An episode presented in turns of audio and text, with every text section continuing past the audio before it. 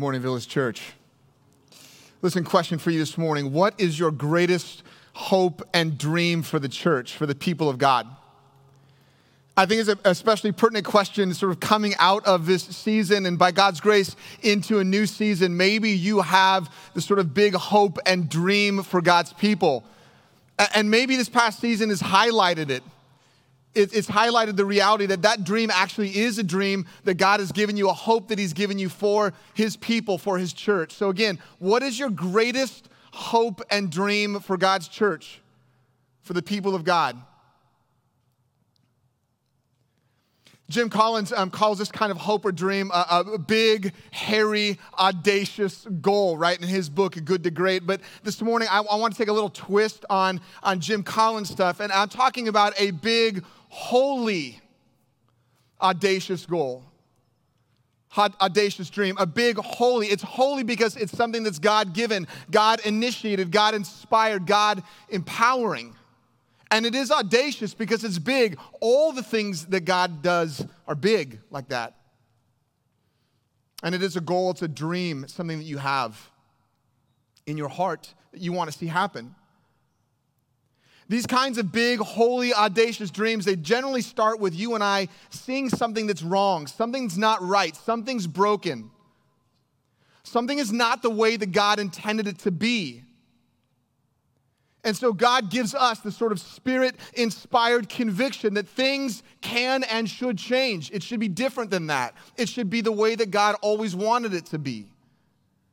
And then God gives us a desire to, to see that change and He empowers us toward that end. And there are people in our church who exemplify this.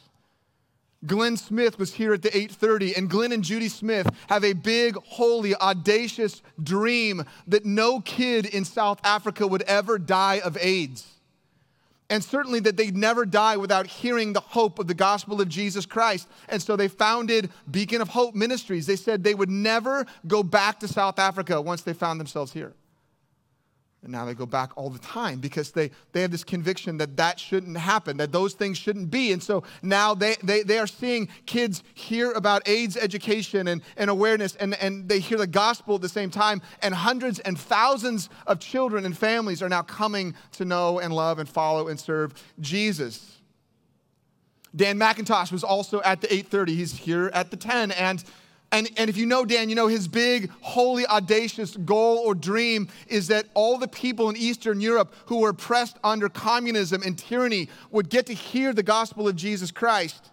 And if you know Dan, you know that that starts in Albania as a home base and then it, it, will spread to the rest of eastern europe. And that's why we're going to albania. And if it just it bleeds out of him you know that's what it is Haley Cooper was at the 8:30 and she was sitting back over here and if you know Haley Cooper you know hers her big you know holy audacious goal is that no no child or family in Orange County should go without food and the basic necessities that they have and so she works with giving children hope. 2 weeks ago I was sitting in a meeting with her and their interim CEO just trying to figure out how can I how can we help to that end you know, we have a missionary couple in our church that their big, holy, audacious goal or dream is that there would be no place on earth where the gospel of Jesus Christ is not heard. And so they, on purpose, went to the most difficult place on earth to share and bring the gospel because their biggest hope is that, is that people there would hear the gospel and they wanted to be on the front end of that. And part of the point in me sharing all these examples is like our church is filled with these people by God's grace. But the other point is, is to remind you that, that it doesn't matter who you are this morning. If there is this dream, this hope that God's implanted in you and you, and, and you sense it's from Him, it doesn't matter if you're retired, like Glenn and Judy Smith. And it doesn't matter if you're like in the throes of life and 30 something, starting your own business and raising a family like Diane and Becca. And it doesn't matter, you could be in some kind of vocational ministry like Haley Cooper, or you could be a missionary in another part of the world. And for you high school and college students this morning, I want you to hear me very clearly because most of us have made the mistake of not actually hearing these things earlier in life. You save yourself a lot of time. You'll get on with your dream and your hope more quickly if you listen to the things this morning that we're going to talk about. What's your greatest hope for the church, the people of God? Maybe there's something sort of in the back of your mind, or there's something as you hear that question that's actually pumping inside your heart, and you know something about of what it is. But the question is, how will that ever happen? Because if it is a big and holy, and if it is an audacious dream or goal, you're like, this is so big, how is this ever to actually happen? The good news for us this morning is that the Bible is not just a theological book that tells us about the sort of the high and lofty things that God is doing and wants to do. It is that, but it's actually a book that's very practical as well. It tells us how God wants to involve us in those things and what that actually might look like on sort of the street level, so to speak. So this morning, I think right here in Nehemiah chapter 2, we see eight of these things, eight ways we can kind of see our big holy, audacious goal become an actual reality, that it will actually happen. The first one, I think, is in the first part of verse 1, where it says, In the month of Nisan, in the 20th year of King Artaxerxes, when wine was before him, I took up the wine and gave it to the king. When I first read this, I thought maybe the lesson was that the best way to involve other people in your big, holy, audacious goal is to invite them when wine is before them. That was my, my first sort of thing. And um, and, and that could be, that could help. Matter of fact, it helped me when I was 16 years old. I got a speeding ticket for going 85 miles an hour on my way to work. I worked a long day, a night shift. I was there, I came home late at night, and I needed to tell my parents about this ticket. And lo and behold, I walked in and they were watching a movie, and guess what? Wine was before them. So I thought it was a great time to tell them about the ticket, and it ended up really good for me. So that, that might be, okay, that's just, that might be some biblical wisdom here. But, but I think the better point is this, all right? Your big, holy, audacious goal will happen when it's rooted in prayer. It says in the month of Nisan, which, if we go back to chapter one when all this started, is four months later.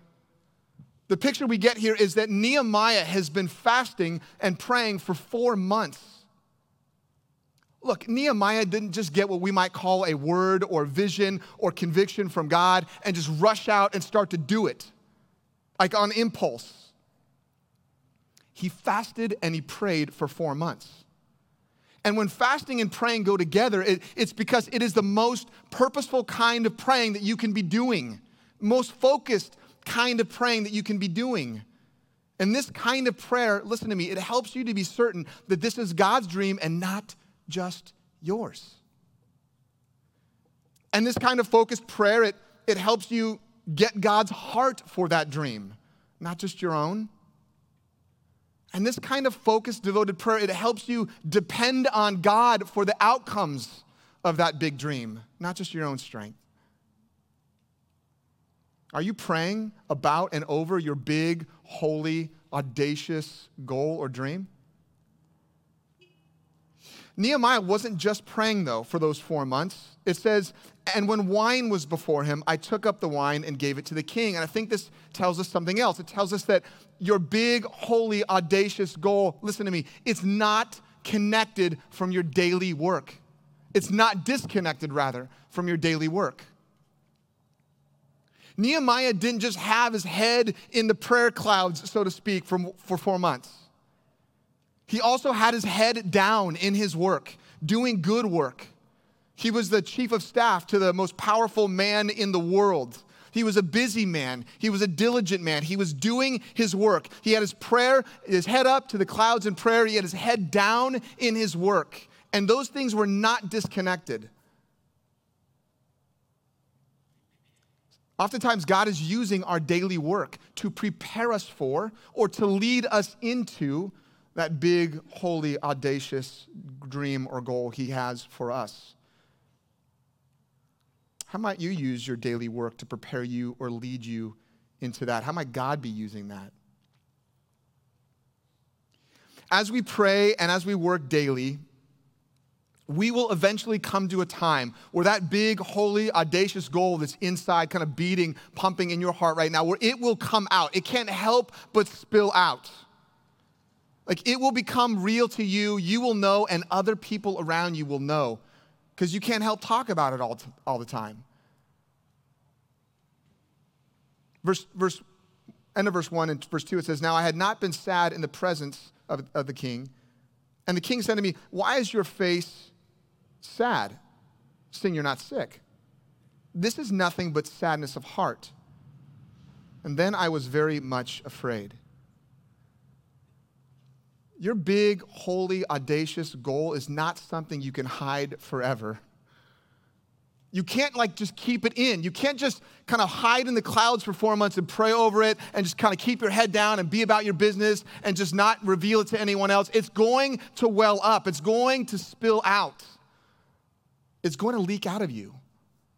The king sees it. He says, There's a sadness of heart because there's something deeper, there's something more, there's something else. And I believe this is one of the re- ways you will know that that thing is a big and holy audacious goal, that it's from God, it's God initiated because you can't help it. It just keeps leaking out of you because He has worked it into you. But sometimes when your dream begins to leak out of you, something else leaks out of you as well. Did you see it in this verse? Sometimes when your holy, audacious goal begins to leak out of you, that dream begins to leak out of you, there's something else that begins to leak out, and that thing is fear. And you might say, well, if you know this is a big and holy, audacious goal and that is from God, why would you be afraid? Why is Nehemiah afraid? Why does he have fear?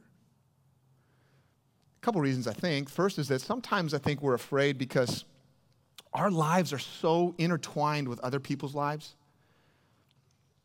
Our lives are so inter- interconnected with their sort of big, and for, mo- for many people, hairy, audacious goals. They may not even be holy goals. And our, our, our lives are so intertwined with them, it scares us to think about what life is like outside of that. What changes would I have to make in my life actually to pursue the big and holy, audacious goals that God has implanted in me? What change would I have to make? And we don't like change most of the time. We get afraid of those things, thinking about what life would be like if it was different. Now, Nehemiah was afraid for, for a very, very practical reason, and that was that you couldn't be sad in front of the king or he would kill you. Okay? So that, that, that adds a little flavor to our story. But what I'm getting at is the underneath, it's the underbelly of that reason. It's what's beneath that. See, the reason that you couldn't be sad in the presence of the king is because if you were sad in the, pre- in the presence of the king, it communicated that you weren't happy with him and his big visions and his big goals and dreams. That if you were in the presence of the king and you were sad, it would be like, yeah, I'm not satisfied with uh, my life just being connected to your big dream of ruling the world. And so if you were sad in the king's presence, he could have you killed because he doesn't want to put up with that. I think more often people are afraid in these kinds of times because it's in these kind of times they actually realize the scope of their dream. I think the fear mostly comes because we see how big that is. If it is a big and holy and audacious goal or dream, we see how big it is and we become fearful that like, well, I can't do that. I'm going I'm going to fail. And so and so our greatest dreams and our greatest desires, and I think of that because of that, our greatest delight in life most often lay behind our greatest fears, and our fears keep us from those things. I think if you have a big hope or dream for God's people, First Church, you're also gonna have big fears because the enemy is going to use that fear to keep you from those dreams. I guarantee you that your greatest dream, your greatest hope, your greatest joy, your greatest fruitfulness, your greatest impact on the world for the sake of Christ, I guarantee you it's on the other side of your greatest fear. It's always that way. The greater the vision, the greater the dream, the greater the fear likely the greater the potential on the other side. And I think too many of us this morning are hiding from our dreams that God has given to us. They're His dreams. And we're hiding on the, on the other side of fear. Are you allowing fear to keep you from realizing that holy dream or goal that you sense God has given you? Nehemiah, saturated in prayer and sure that his dream is from God, he presses through that fear and his dream begins to leak out of him. And it begins to leak out in front of the person that can help him with his dream the most. We see it in verse 3 where it says, And I said to the king, Let the king live forever. Why should not my face be sad when the city, the place of my father's graves, lies in ruins, and its gates have been destroyed by fire? This is a lesson I think that's particularly timely for us in our place and in our context in this season, and that's that your big, holy, audacious goal must remain personal, not political. Let me be clear this is a political issue that Nehemiah is addressing. It has political implications. But Nehemiah is not making it political. Matter of fact, some commentators say he's so savvy, he never even mentions the name Jerusalem. He doesn't even use the name of the city, he keeps it personal to him. And I think maybe in this season, there are too many Christians who are making too many things too political. And, we wonder why sometimes the church isn't making more progress and seeing sort of the big, holy, audacious goals and dreams that the, the church has as the people of God. We're not seeing more progress. I think sometimes it's because we're, we're making things too political. We're attaching them to political policies and movements and parties and not to just what God's done in our lives personally. Listen to me. We all have live relationships with people, personal, intimate relationships with people. And as Christians, we should be living our lives in such a winsome way because the Spirit of God indwells us, that that our friends should like and appreciate us like we do them. And we should be able to share our personal desires and the things that are our hopes and dreams for them. And those things should be connected to God's hopes and desires because we're Christians. And too often we just make, we just attach our hopes and dreams to political parties and politicians and pundits, and we, we wonder why we don't make progress. Nehemiah could have answered the king's question something like this you want to know why I'm sad?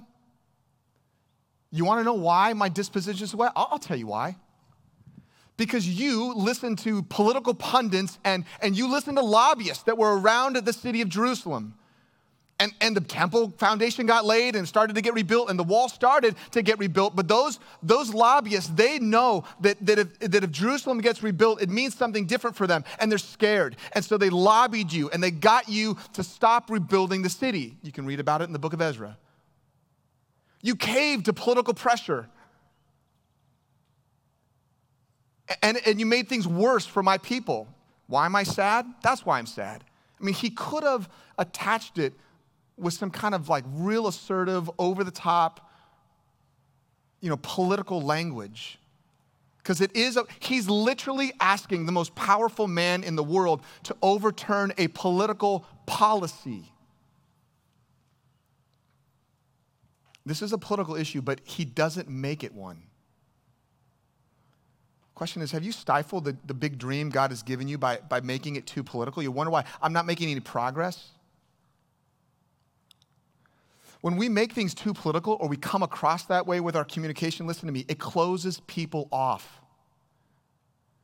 And I want to be really clear I'm not insinuating compromise of any kind. I'm not trying to communicate we should compromise our convictions in any way as Christians. Might help to build a little bit more bridges than burn them, don't you think? I think we can do both those things. But Nehemiah kept it personal, and the most influential person in the world was more apt to help him, I believe, because of that. This is, in, in, this is very practical. And we see that begin to unfold. Verse 4 says, The king said to me, What are you requesting? So I prayed to the God of heaven. I think the king was open to help Nehemiah with his dream because, because God had prepared the king's heart through Nehemiah's prayer. God had prepared the king's heart through Nehemiah's faithful service in his work. God had prepared the king's heart through the personal relationship that Nehemiah had established with he and his wife. We're going to see her show up here in a moment. And all of what Nehemiah is asking was built on all of that. Notwithstanding, Nehemiah continues to pray even under his breath. So I prayed to the God of heaven. We don't just pray to prepare for those moments where we ask for things that would, would bring about those dreams and realities, but we pray in those moments as well. And because of all this, we see God actually answering Nehemiah's prayer. And again, he gives him the opportunity to ask for help with his big and holy and audacious dream or goal from the, the man that could help him the most. In verse, verse 5, it says, And I said to the king, If it pleases the king, and if your servant has found favor in your sight, that you send me to Judah, to the city of my father's graves, that I may rebuild it. And here we're reminded that, that people will help you with your big and holy and audacious dream if you make them the hero and not yourself if it pleases the king. Look, Nehemiah intuitively knew what is now common knowledge among so many who, who are talking about goal setting in our culture today. There are so many people, Christian and non Christian alike, who are talking about goal setting and reaching your dreams and your aspirations and all that. And, and, and, uh, and many of them say, hey, look, it's not about you, it's about the other person. Make that person the hero, not you the hero. Well, that's actually true, it actually works. I mean, it sounds odd in, in a sense, but it's actually a very clever way to remind ourselves of a biblical reality, making the other person the hero. Here's the biblical reality it's not about you, it's about God, first and foremost. And then it's about other people. And then it's about you. Nehemiah also knew intuitively one more thing that people will be glad to help you with your dream if you have been faithful to serve them in theirs. You know, I went on sabbatical a few years back, maybe it was three years ago, and since that time, I've been taking time to visit people in their workplace and at their place of business and, and learning about their business and learning a bit more about business myself and trying to understand, you know, what is life like for, for most of the people in our church that, that live life between Sundays in the corporate workplace. I mean, I, I spend most of my time with other Christians and Christian leaders. And, and I had a little misconception that, that people didn't approach reciprocity the way they actually do in the marketplace. When, when people don't when people aren't reciprocal with each other, it's actually not looked well on. It, it, it's like it's, it's, it's common in the marketplace for people to reciprocate with each other, and people are well thought of when they do. And if you serve someone else well, even if it's not ultimately about your business, that'll come back to you in some way. I see it happening all the time.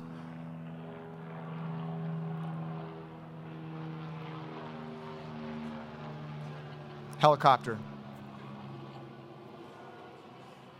Nehemiah had spent years serving the king day in and day out. And now he's asking him to reciprocate in some way. And guess what? The king is going to, he's going to do it. How will the king do this? Verse 6. And the king said to me, the queen sitting beside him, How long will you be gone, and when will you return? So it pleased the king to send me when I had given him a time which reminds us of something else that people will support you in your big and your holy and your audacious goal or dream if you have a well thought out plan. Nehemiah must have had a plan. He knew how long it was going to take him. He knew what he needed. We're going to see in the next verses that he's like, hey, I need safe travel and I need timber. And there's all kinds of things he already knew he needed because he was planning it out. He was praying and he was planning. He didn't just get this like sort of this rush of, of, of, an idea and invigorated by something and just rush out without planning it.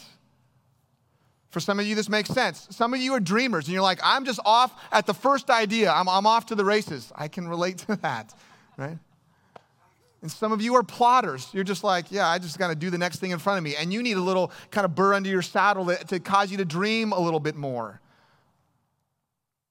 Either way, you need a well thought out plan and I think Nehemiah showed the king that this wasn't just an impulse. This was something that God had implanted in him. God had given him a dream, a hope.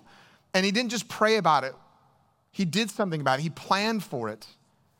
Which brings us to one more lesson, verses 7 to 8. And I said to the king, If it pleases the king, let letters be given to me to the governors of the province beyond the river, that they may let me pass through until I come to Judah. And a letter to Asaph, the keeper of the king's forest, that I may Give me timber to make beams for the gates and for the fortress of the temple and for the wall of the city and for the house that I shall occupy. Which reminds us that you can be extremely bold with your big and holy and audacious dream or goal once you've taken these first basic steps. I think oftentimes dreamers make a mistake of just being really bold about what they want from the beginning. They haven't done all these other things. They just kind of get this rush of enthusiasm and want to get out there and do something, but, but not a lot of preparation. Listen, look what Nehemiah has done. Nehemiah has prayed and fasted for four months. He has prayed. He has been productive in his work, serving his boss in the daily things of work and life. He has kept it personal and not political. He has made a plan and he has figured out how he can make the people that he talks to about his dream the hero and not himself. I mean, he's positioned the other person as the hero. He's taken a lot of steps to get to this point. And now that he's there, he gets really bold.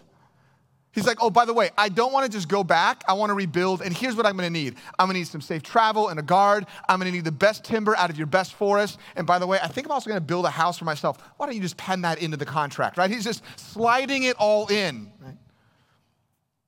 Kingdom pork, right, in the bill, right? We just get all this stuff in there. He's just bold. He's asking. And he can be bold. In this, at this time and at this place, he can now be bold and audacious in a sense because, because he's done all the work beforehand. There's one final lesson this morning, and it's this. We see it in verse 8. And the king granted me what I asked, for the good hand of my God was upon me. In the end, your big and holy and audacious goal or dream will only happen if it's actually part of God's big and holy and audacious goal himself.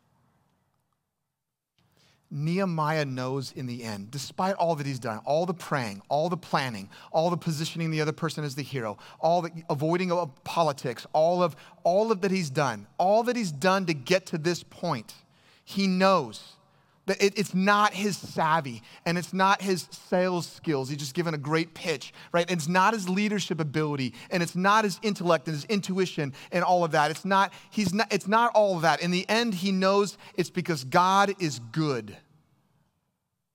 And because God wants good things for his people. And because God is good to invite us into that. Because the good hand of our God was upon me. In the end, listen to me, your dream is not your dream, it's God's. That thing, if it's, if it's big and if it's holy, it's God's dream in a sense. And I know it sounds weird. I'm not meaning that God dreams about things, it's God's goal, it's His intention. And, and, he's, and he's sharing part of it with you. And so he's inviting you into it.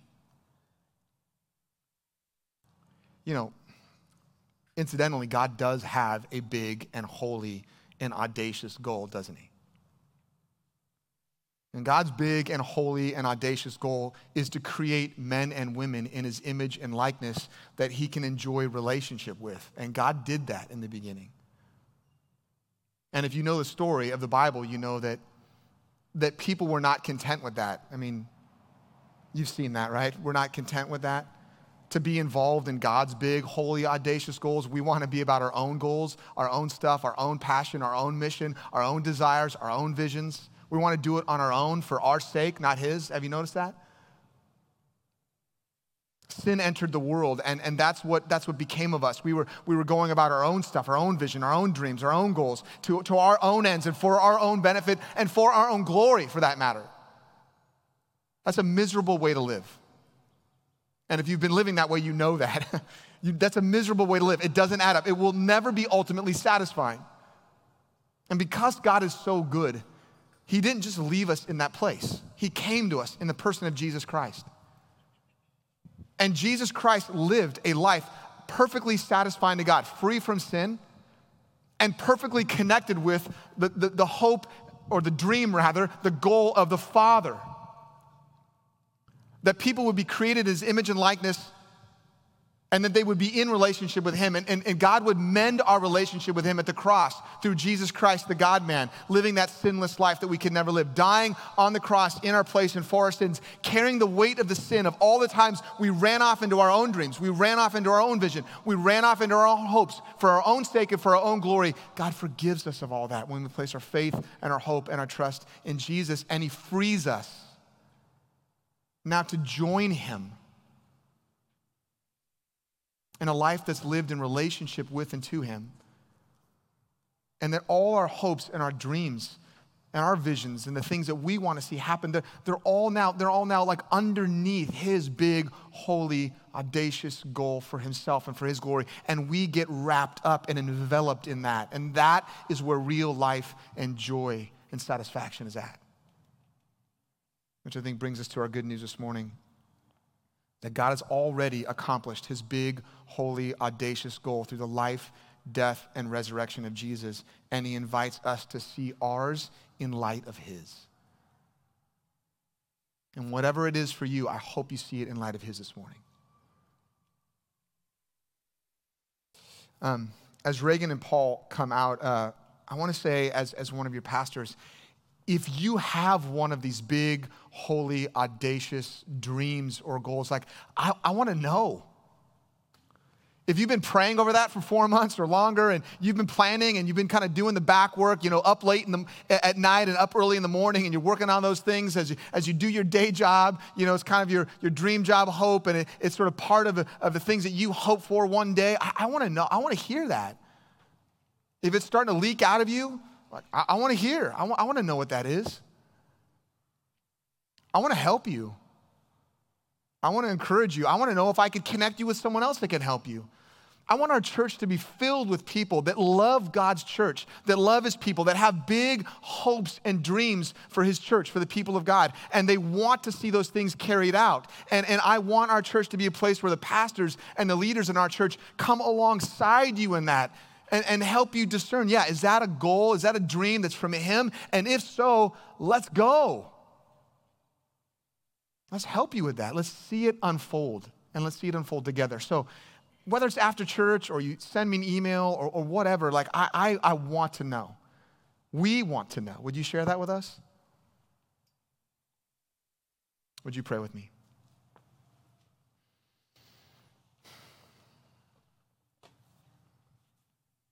Oh, thank you for including us in the things that you're doing. Thank you for being so good that you would give us um, room to play in the midst of your, your playground as you, as you fulfill your big and holy and audacious goal that, that you invite us into it. Thank you for being so good to invite us in. We, we want to tell you, Lord, that we believe that that's where the good life is. It's with you and being involved in your things for your glory. Forgive us for, for pursuing our own goals, for our own ends, to our own glory. Help us to discern that big, holy, audacious goal that, that you want to invite us into, what our place in it is. Whatever it is, we pray ultimately that in the end you receive all the, the honor and glory that you deserve. It's all about you. We thank you. We love you. We worship you. Amen.